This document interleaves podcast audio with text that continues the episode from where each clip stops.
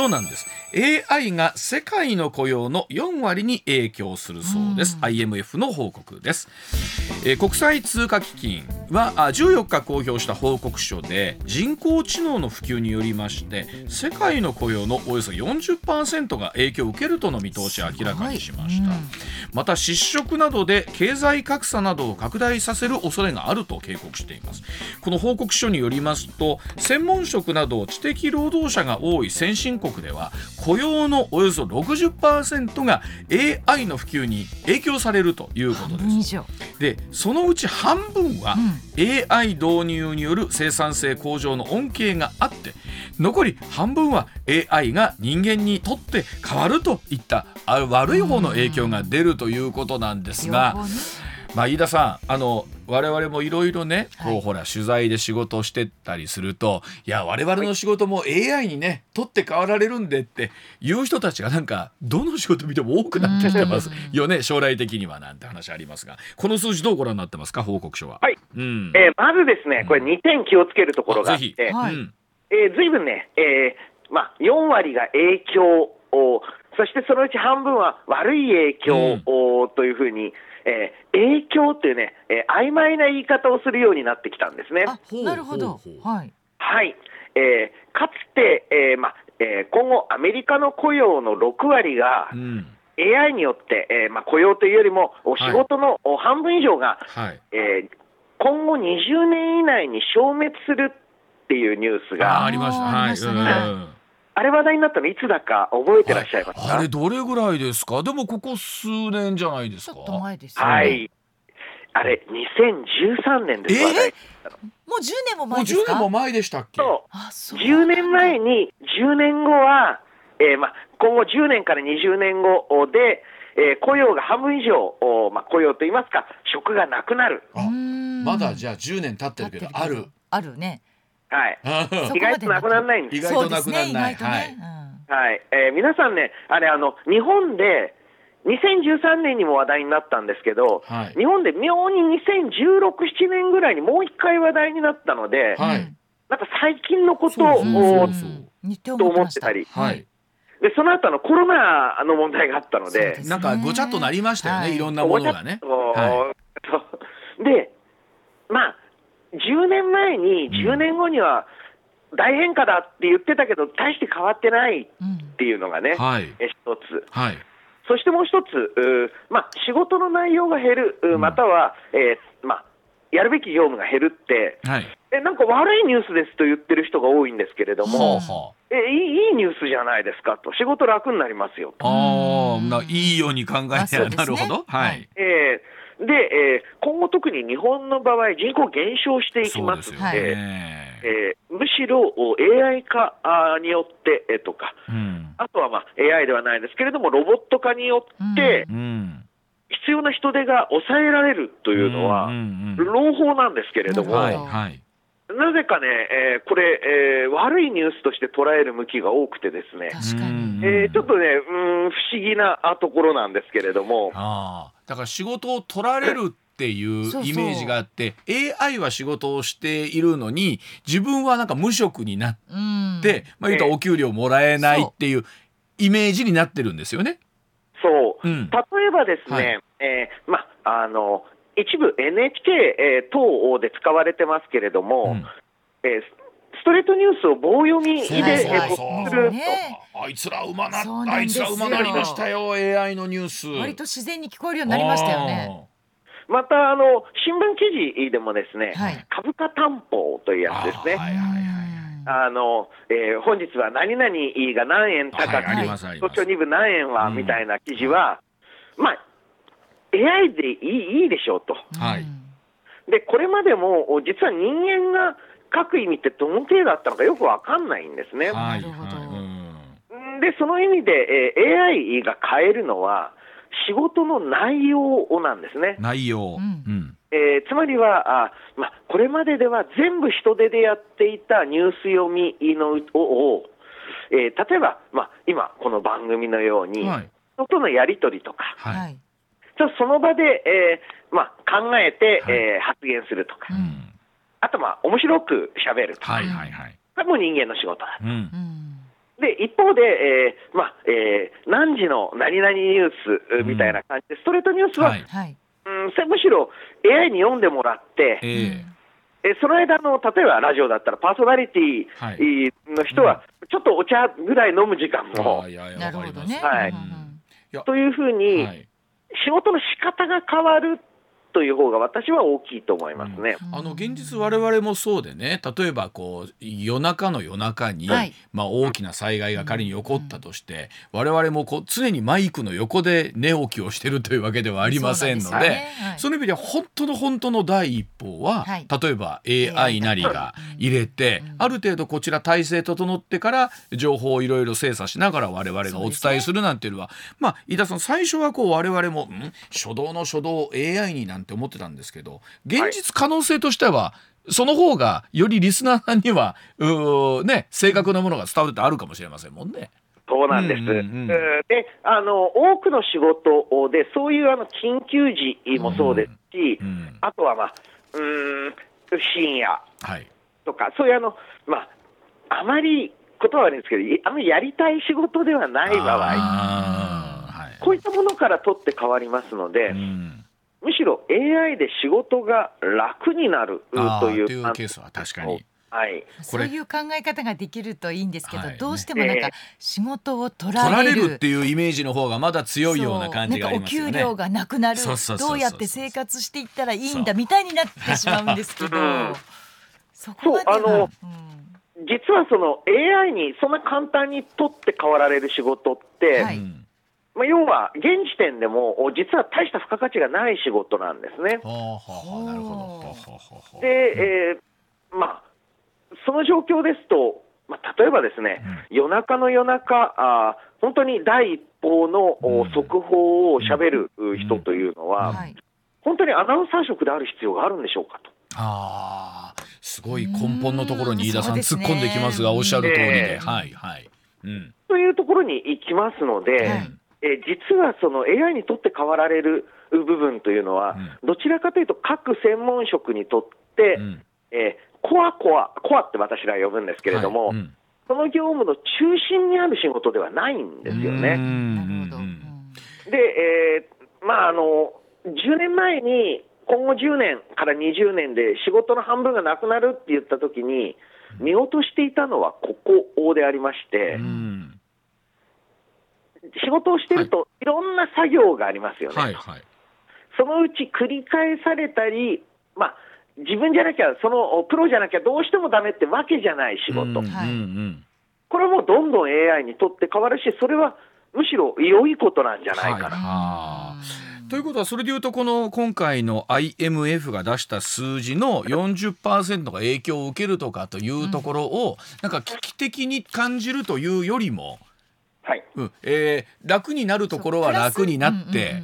うん、というふうな見方も必要じゃないかということなんですね、飯田さん。ね、うん、であと、まあ、重要なのは、10年前も同じこと言われてましたよと。そうですね、おっしゃってたそうですね。ね。ということは、あと10年経った時に、どれぐらいね、変わってるか,、ね、かっていうところが、我々見ていかなきゃなんないと。うん、なるほど、はい。では、続いてこちらでございます。時刻6時36分回っています。さあ能登半島地震発生から3週間が経過しました。日本経済への影響を見ていきましょう。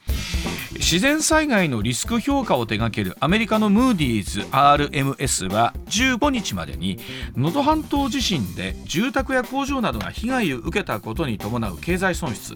4350億円から8700億円に上るとの推計を明らかにしました。能登半島地震の被災地電子部品や繊維といった産業の拠点が集積していて工場の復旧が2月以降にずれ込むなど厳しい状況続いています。生産再開のめども立たない工場もあって、えー、各メーカーはですねサプライチェーンいわゆる供給網に影響が出ないよう代替生産を検討するなど対応を急いでいるということなんですが、うん、そうなんです。あの飯田さんこの石川というところは機械とか半導体食品の工場とかっていうのは結構集まってたんですね。はい、そうですね。あの、うん、半導体等ですと中部から南部が多いので、はい。いわゆるあの報道を等で目にするような重視体地域ではないんですけれども、はい、えー、まあ、当然、工場、繊細なあ、まあえー、機械類がたくさんありますので、はい、やはりあれだけの地震ですと、もう建物の被害とか直接的な被害出てなくても、うん、えー、まあ、すぐ操業再開というわけにはいかないという工場も多いようです。はい、そうですね。うん。あのはい、まあ、あともう一つは、この被害額なんですけれども、はい、この被害規模、うん、まだ現時点だとしっかりとした推計出ていませんが、うん、どうもお、ま、規模感としては熊本大地震よりも同じかややあ小さいぐらいの規模だということが、はい。まあ、やや少ない規模だということがだんだん分かってきたと。はい。えーまあ、もちろんお熊本も大震災なわけなんですけれども、はい。ね、うん。この能登半島地震に関する発言というのが、少しその規模感というのを、うん、十分把握しない発言がちょっと多いなと思ったりもします。と言いますと、どういうことでしょうか？はい、やっぱりですね、もう震災が起きたんだから、その普通の経済活動をわれわれが行っている場合じゃないとか。うん万博は即時中止だとか、ああまあ、いろいろ言われるんですけれども、うん、どうもその方の発信等を見ていると、うん、まあ、おそらく多分あの実際の能登半島地震よりも10倍ぐらい、どうも被害、また経済的な影響を多く考えているような。あなるほど、まあ、だからそこは実際のまあ被害に見合ったレベルの中で何ができるのかあまりこうセンセーショナルになりすぎない方がいいんじゃないかってことですね、飯田さんそそうですね、大体まあ今回、えー、大きめに見積もって今のところですけれども、うん、えー被害総額が1兆いくいかないぐらいなんじゃないかという話が多い。で、これ、熊本がですね、えー、1.2から1.5兆。そこまで行きましたか。はあ、はい、そうか。うん、で、えー、大体復旧には実際の被害の額の、うん、まあ、倍までいかないんですけど、うん、1.5倍ぐらい、えー、お金かかってきますので、というふうに規模感を考えていかなきゃいけないんですね、うん、まあ、つまりその感情的にもちろんあの命を失われたお家がなくなったという方いらっしゃる。もちろんこれは本当にいらっしゃるんですけれどもそこと復興の金額みたいなところっていうのをしっかりとこう,、ね、分けて考えていかなきゃなんないということですね。そうですね、えー、だから、まあ、あのそれこそですね今回の震災で、まあ、例えば、えー日本中でやっぱ自粛しなきゃいけない。はいはい。うん、という規模感ではないんだよな。はいはい、まあ、実際あの今日も読売新聞に出てるんですけども例えばこの春をめどにね、うん、北陸割という形で、はい、北陸応援えー、旅行に行って、はい、うん、あの旅行の需要を喚起しましょう、はい、で我々もこうほらこう広く石川っていうと石川全土が、はいね、北陸全土が、はい、なってるかと思いきや金沢あたりでは比較的まだ経済活動は普通に続いていてとなるときに、うん、なんかこの状況で金沢行っていいのかみたいに。旅行なんて行けるのか？みたいに思ってしまうんですけど。うん。この辺りをもっときっちりと、うん、冷静に考えて行けるところは行って応援しましょうということなんでしょうね。そうですね、はい、またあの富山あとか、うんえーまあ、新潟、そして福井などで、まあ、確かに被害がないわけではないんですけれども、さまざまなイベント、対応分かれていまして、あのまあ、中にはやっぱりあのその石川県が大変な時に、楽しい、まあ、楽しむイベントをやるべきじゃないんじゃないかっていう、不謹慎だって声が出た時に、なかなかね、いやいや、不謹慎じゃないんですって言いづらいと。これはそうですね。すね。これ分かれますよね、きっとね。えー、なので、えーまあ、私自身も、例えば講演との、はい、仕事、いくつかまあ中止になりまして、はいはい、おおと、結構遠いのにな、石川とっていう。場所でも、少し不思議な自粛ムード。で、その自粛も、えー、何か被害が出たからっていうよりは、何かこんな自局に、こんな非常時に、そんな楽しむことをやるべきではないって、そのまあ、ちょっと日本特有の反応があるみたいなんですけれども、うんそれはちょっとね、えー、やりすぎかなとは思いますし、うん。はい、むしろそこのためにならないとそうですね、まあ、結局そうでないところはしっかりお金を動かして、うん、えー、日本経済全体を盛り上げていくことを考えてなきゃならない、はい、あのそれでいうと例えばこの能登半島地震めぐってね、えー、立憲民主党の米山議員がですね、はい、まあ、この被害を受けて、まあ、医師が困難な集落に関してね、うん、この、え復旧復興よりも、え住民の集団の移住を検討するように訴えたと、まあ、もちろん、え今言うタイミングかどうかという本人もクレジットつけてらしたんですけども、この辺りの議論っていうのを、まあ、どうでしょう？飯田さんどんなふうに考えていけばいいでしょうね我々もね。そうこれもですね、うん、急に蜂のスーツついたような騒ぎになってますけれども、はい、えー、この米山さん、なんかあのね、室井柚月さんの旦那さん。そうですね、はい。で、あの、なんかちょっとそのセンセーショナルなことを言う国会議員さんっていうイメージが強いんですけれども。ひろゆきさんとのバトルがね、結構ネット上ではいろいろありますけれども。はい。ただあの、米山さんの元新潟県知事ですんで、はい、はい、あの、まあ、こういった集落問題については、まあ、まさにあの、当事者として行政、ね、行政の長、はい、としての当事者なんですね。でこの、えー、災害による集落の移転って、うん、何かあの特殊な提言のように思われるかもしれませんが、はい、いつも災害のたびにある議論ですし、はい、あの中越地震の時もそれによって集団集落の集団移転してますし、東日本の時はともう当然してますし、あの台風被害や土砂災害でも行われている、そんなに珍しい対応じゃないんですよ。で、えーはい、これこれについてもなんか機民、つまり、えー、民を捨てる政策だとか、日本はここまで貧しくなったのかとかって、憤ってる論者の人いるんですけれども、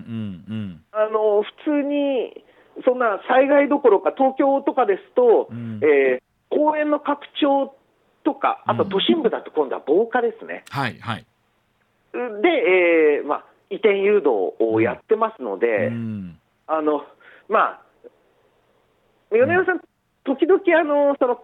なんか国会議員っていうよりは、その元県知事ですっていう立場の発信があるんですけれども、うんうん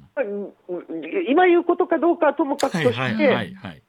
ごく普通に災害後はそうしますという提言でもあるんじゃないのかな。うん、うん、まあ、本当おっしゃるようにこう例えばもう住んでらっしゃる方の数も少なくて、はい、この後限界集落になって近い将来、非常にまあ存続が厳しいものっていうのを今何十億かけてそこ整備しちゃうんだったら、うん。えーと、もうちょっと人のいるところに来ていただいて、はい、みんなで復興していこうっていうのは当然考え方としてはあるんだろうなというのは、ね、はい、特にう、ね、うん、過疎地域の問題を、うん、考えるとね、はい、もう一つあの大きな問題、えー、というか、はい、あのみんなの勘違いがですね、はい、えそういう時の移転って、うん、その10個、まあ、20個以下あの集落を、100個とか200個の集落に、えー、移転してもらうんですね。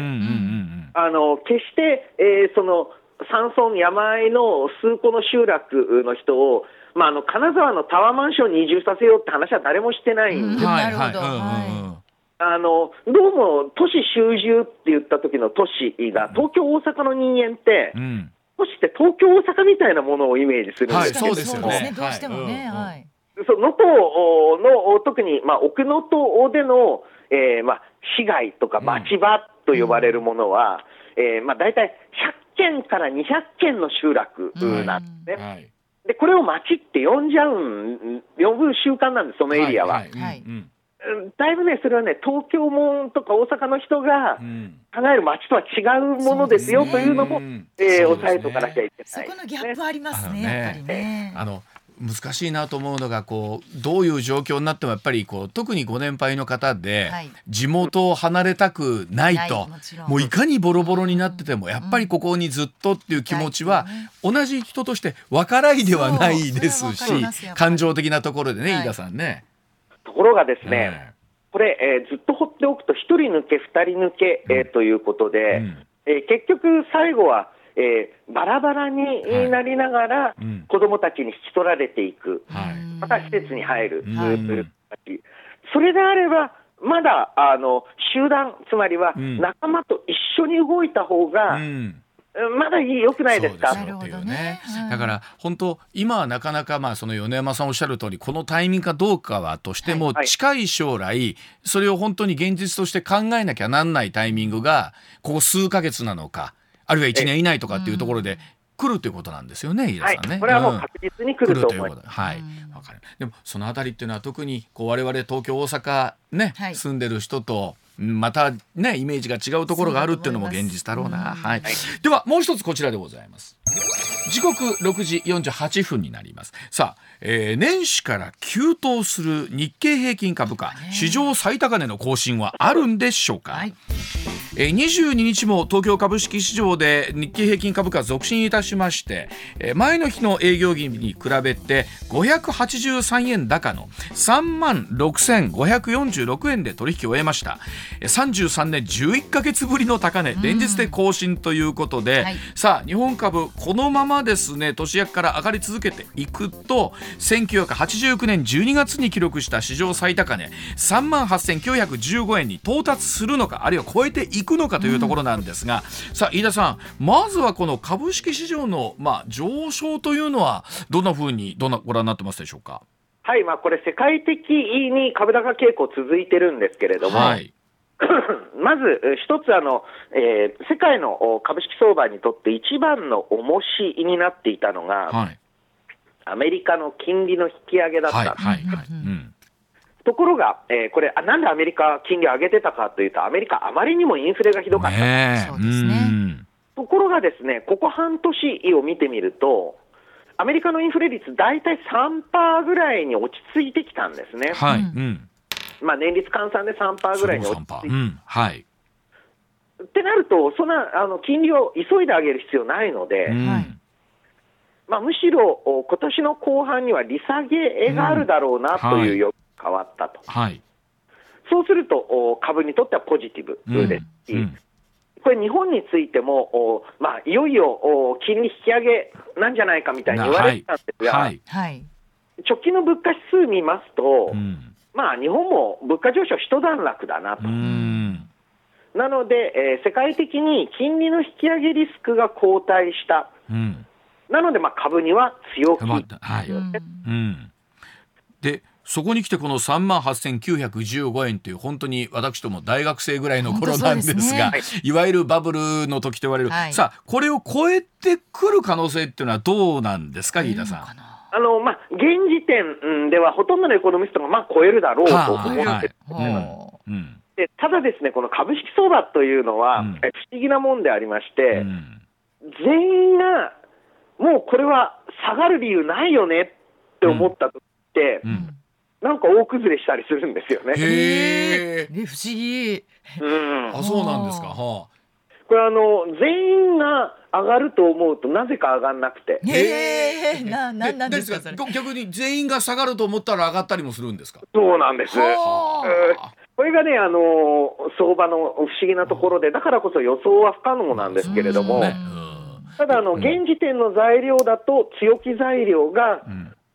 多くて弱気材料に当たるものがちょっと見当たらないので。これでも飯田さんそれでいうとなんか日本の場合ってねこのバブルの時のその3万8915円っていうのが一つのこうなんか なんか数字としての重みをすごく持ってて、考えたら30年経ってんですから、超えても全然おかしくないのに、うん、失われた30年みたいなことが大きくなって、ものすごいここの数字に一喜一憂してるとかありますよね。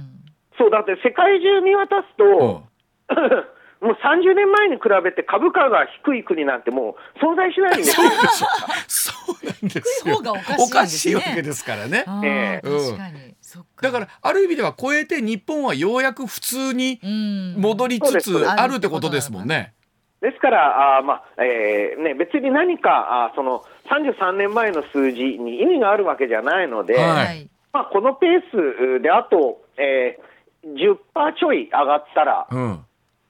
まあ、あの突破するわけですから、そうですね。まあ、粛々と上を、ね、目指して、え上昇してほしいなと思います。あの面白いですね、でも確かにその株式っていうのは、相場っていうのは、みんなが上がると思ったら、だから意外と、まあ、これは本当、経験に分かんないですけど、えー、また今日明日ポコッと下がってくる可能性もあるということで、まあ、ねまあそれはいつもその可能性あるわけなんですが。ではお知らせ挟んでさらに飯田さんお話伺ってまいります。はい、はい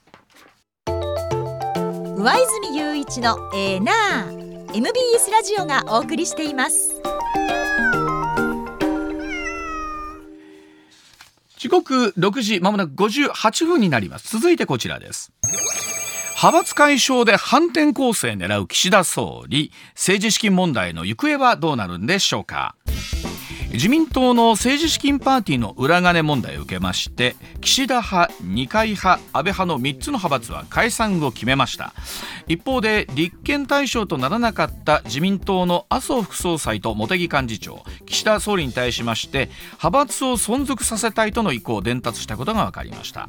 まあ、政治不信高まりまして支持率が低迷続く中なんですが派閥解体で捨て身の反転攻勢を図る岸田総理ですが今後どうなっていくのかというところさあまずはこの飯田さん派閥の解散というのはどんなふうにご覧になってますか？はい、うん、あこれはですね、えー、派閥が政治団体として、えー、はい、まあえー、一種法人のような形で、うん、えー、契約であったり、うん、お金を集める時の主体にならないようにすると、はいはい、いうことで、うん、えー、例えばですね、えー、この自民党の派閥政治における派閥って言ったとき、うん、政治団体という意味合いが同時にあるんですね。はいうん。一方で他の政党にも、例えば、まあえー、誰々派、誰々派というのは、ある程度大きくなった組織には必ず存在すると、うん。うん、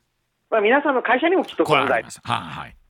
で、えー、そういった派閥の2つの意味がありまして、うん今回の場合は、その政治団体としての派閥を、まあ、岸田派、安倍派、二階派はあやめますと、うんうん、一方で、えー、麻生派は別にやめません、はい、えー、いうふうな、あ決断なんですけれども、うんうんうん、このなんかその派閥政治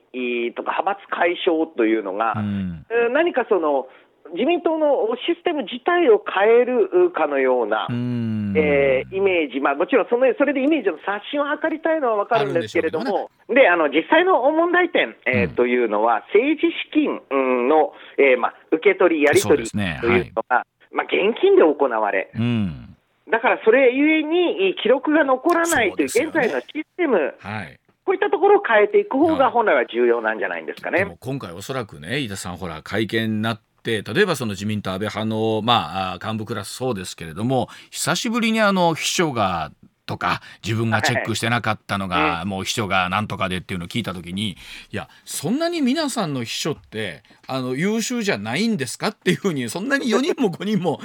あのいらっしゃるんですかっていうふうに思いますよねそこまで言われるんだったらって思いながら。で、えー、やはりですね、えー、この資金の、まあ、割り振りをするための手段としての派閥というのは、もうちょっと時代遅れなんじゃないのかな。本当にそう思いますよね。うん、これあの飯田さんさ今回のことを受けてねそのじゃあ党内でえ抜け目のないえ例えばその連座も含めてそうですしう例えばそのおっしゃるようにえちゃんと記録が残るような形でね現金のやり取りじゃなくって、銀行振込なのかえー、なんとか入金の出入りが分かるように、はい、さあなるのかどうかですけども。はい、うん、でえー、むしろですね派閥解消するのかどうかよりも、そういう割と地味な話ですけれども、えー、政治資金の現金でのやり取りを禁止するという方向に向かった方が、えー、実利はあります。政党によってはそれを主張しているところも増えてきている、ね。これね本当飯田さんこれまさに今要は確定申告の時期になってくるじゃないですか、はい。はい、今税務署の例えば窓口だったりとか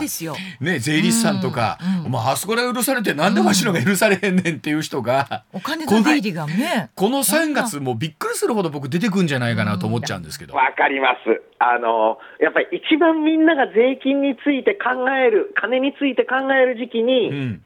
一番でかい政治不信のもとが出ましたから、そうですね。そうでしょう。えーこれはね、本格的な改革につなげてほしいなと思いますね。ねこれどうなんですか？こうここれは現実として飯田さんこれどういうふうなところ我々見ていけばいいんでしょうね？変わっていくんですかね？はい、うん、えー、変わっていくときに抜本的に変わるっていうイメージを持つかもしれないんですが、はい、実は こういう改革って地味な方式の積み重ねでありまして、そうですか、はい、そう中にはもう献金をすべて廃止なんだとか、えー、なんかそういう勇ましい議論ばかり聞こえてくるんですが、はい、実はあ聞くのは、えーまあ、政治資金等について口座を経由する、まあ、カード払い、口座振り込みに限定するっていうふうにするのが一番効くはずなんです。うん、はあ、だからもしかしたらその大きなところよりも地味にその手続きの、ねはい、おっしゃるところがちゃんと変わってるかどうかというところをもしかしたら我々見ていかなきゃなんないということなんですね。わ、かりました。まあ本当にこれを受けて世の中どう変わっていくのかというところでありますけれども、はい、はい、えー、飯田さん今日どうもありがとうございました。ありがとうございました。上泉雄一のエーナー MBS ラジオがお送りしています。取れたてピックアップニュース。こだわりの朝どれニュースをご紹介。まずは政治の話題です、はい、政治資金をめぐる事件を受けて自民党は政治刷新本部の中間取りまとめに向けいわゆる派閥の解消を盛り込んだ論点を示しました、うんおよそ140人の議員が出席した刷新本部の会議で2時間以上議論しましたがすべ、うん、ての派閥の解消については意見が割れました、はい、今日も論点をもとにした中間取りまとめ案を議論します、まあ、本当ここ数日見てて思うんですが、はい、別に派閥を解消すれば すべてがかいあの終わるのかって決してそうじゃないですし、ね、それでこうなんか逃げ毒みたいになっちゃってもいやいや僕らが言うてんのはそこじゃないんですけどね。ちょっとずれてるんですけど、ね、ちょっとずれてるなっていう感じありますけどね、はい、続いてはこちらの話題です。自民党安倍派の政治資金パーティーをめぐる裏金事件で政治資金規正法違反の罪で東京地検特捜部に略式起訴された谷川弥一衆院議員は22日議員辞職願を提出しましたその後地元の長崎大村市で記者会見を開き私の責任と繰り返しました、うん、あの会見を見ててもね、はい、あのまあまあ議員を辞めるということなんですけどなんか聞くところいろいろと 大臣になるためには金が必要だったとかいや私の責任です。細かいことは皆さんで調べてくださいこれまたねなんかずれてるそうなんですよ。え言うの言わないのはあなたの責任なのに調べてくださいってななんかずれてるな。ね。ねいうところですよね。はい続いてはこちらです。宮内庁は22日天皇皇后両陛下の長女愛子さまが4月から日本赤十字社の嘱託職員として勤務することが内定したことを発表しました、はい、愛子さまは宮内庁を通じ一社会人としての自覚を持って仕事に励むことで少しでも人々や社会のお役に立つことができればと心境を明かされました、まあ、例えば海外に留学されるとかいろんな選択肢もあった中でこの選択が選ばれたとい。うことで、まあ、やっぱり災害であったりとか、はい、いわゆる、ね、この看護とか含めてそうですけれどもね、ね、とても公なところでもあると思いますので、ころだと思います。はい、続いてはこちらです台湾当局は22日能登半島地震の被災者のため1月5日から受付を開始した寄付が日本円でおよそ25億6000万円に上ったことを発表しました。はい寄付金は民間から募ったもので台湾全土のコンビニや郵便局などでおよそ13万4000件、はい、寄付金は日本政府を通して被災地に送られます、まあ、やはりあの台湾、まあ、日本のことを、ね、親しく思ってくださっている方も多いということでこの金額ということですから、はい、まあ、被災地にとってみたらまた大きな励みになると思います。うん、はい、続いてはこちらの話題です。宇宙航空研究開発機構は22日月面着陸に成功した無人探査機スリムが月面着陸時の画像データなどを地球に送った後電源を意図的に切ったことを明らかにしました、うん、今後送信された画像データを分析し誤差が100メートル以内のピンポイント着陸の正規を検証するということで、うん、現在の状況や成果について今週中に会見を開くとしています。つまり降りたいところに降りることができるかどうか、はい、っていうことだそうなんですけれども、本当ね世界で5カ国目という快挙ですからね、はい、どんなデータ出てくるんでしょうか。楽しみです、お笑いコンビダウンタウンの松本人志さんが飲み会で性的行為などを強要したとの疑惑を報じた「週刊文春」の発行元である文藝春秋社に対し、名誉毀損による損害賠償と謝罪広告の掲載を求め東京地裁に提訴したことを22日所属する吉本興業を通じて発表しました、これは松本さん個人による訴訟で、請求額はおよそ5億5千万円です、まあ、この5億5千万円という金額からも松本さん側の、はい、まあね、覚悟というところも、まあ、見るわけなんですが、ねはい、さああとは本当に裁判になってどんなふうな、ね、ものが出てくるのかというところだと思います。上泉雄一のエー。ナー MBS ラジオがお送りしています。